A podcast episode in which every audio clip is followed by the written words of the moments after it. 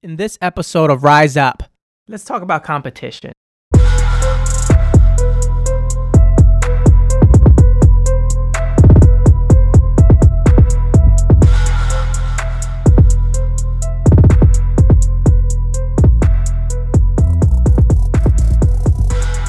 So, what what is competition?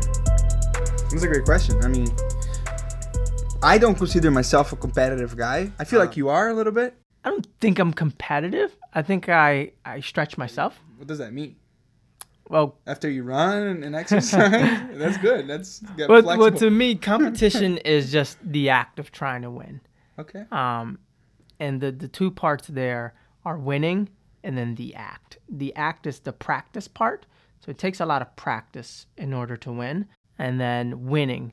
Um, so in order to you know define competition, I need to. I think we need to decide on what is winning. There are finite competitions and infinite competition. The difference between the two is that um, finite competitions have fixed rules and agreed upon objective. So baseball, right?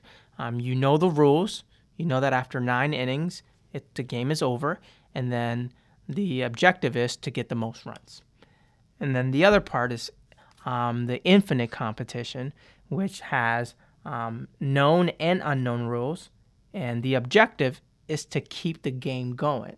So winning really depends on kind of what game you're playing. Are you playing a finite game, or are you playing an infinite game in an infinite infinite competition? I just I'm just thinking how that translates into daily life, and every game can be finite or infinite. You make it. Yeah. You make it Yeah. as you look at it. So a lot of times we stop competing because in that situation or that circumstance, it might be in school. Maybe we're not good at math, so we stop studying, we stop doing homework, whatever the case may be. We become worse at it.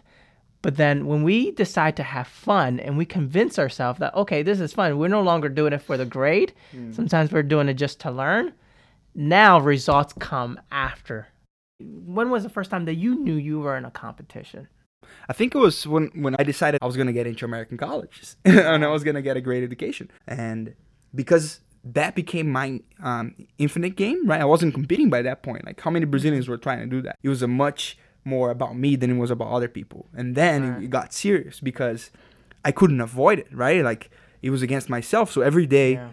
it was part of my life. So when you make the game about your life, you win. I got accepted into a couple colleges and still didn't have the money. I got a lot of financial aid, but I still didn't have enough money. So I reached out to a lot of people. I did. I was selling T-shirts on the streets to raise the money until the opportunity to go to a game show came up, a TV game show, and that was another competition, right? Wow. Again against myself. So in that game show, I had to win a couple challenges, and throughout the challenge, I was getting money that were that that was going to go towards my Yeah. financial aid, and I won it. Again, it was against myself. When it is Right. against yourself, and it's not even against yourself; it's for yourself. Right. That's the power of word. Mhm. If the game is for yourself, then you win.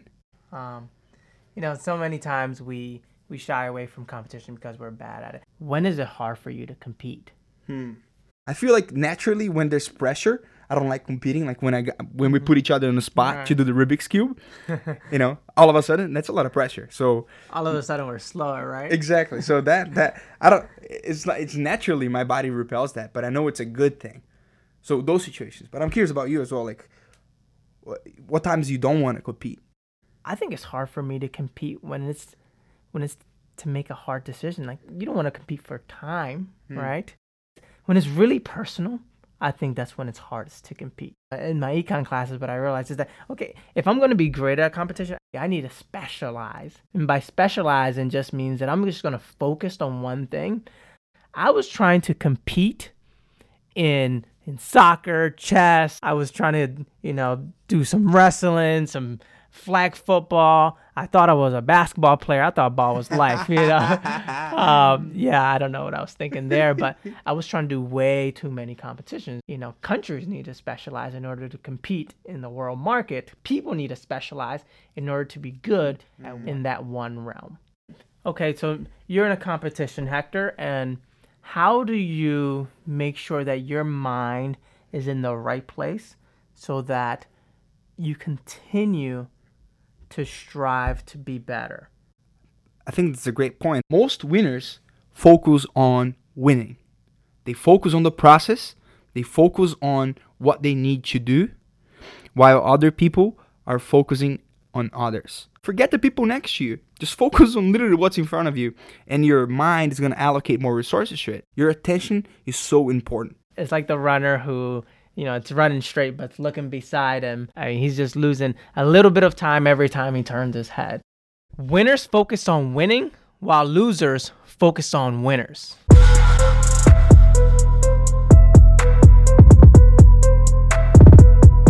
Whoa, whoa, hold up, hold up again, hold up again. If you didn't listen to our first podcast on Strong Mind, you gotta go there and get that value as well. And see you next time. Yes, sir. Slick Lee in the building. I make money move.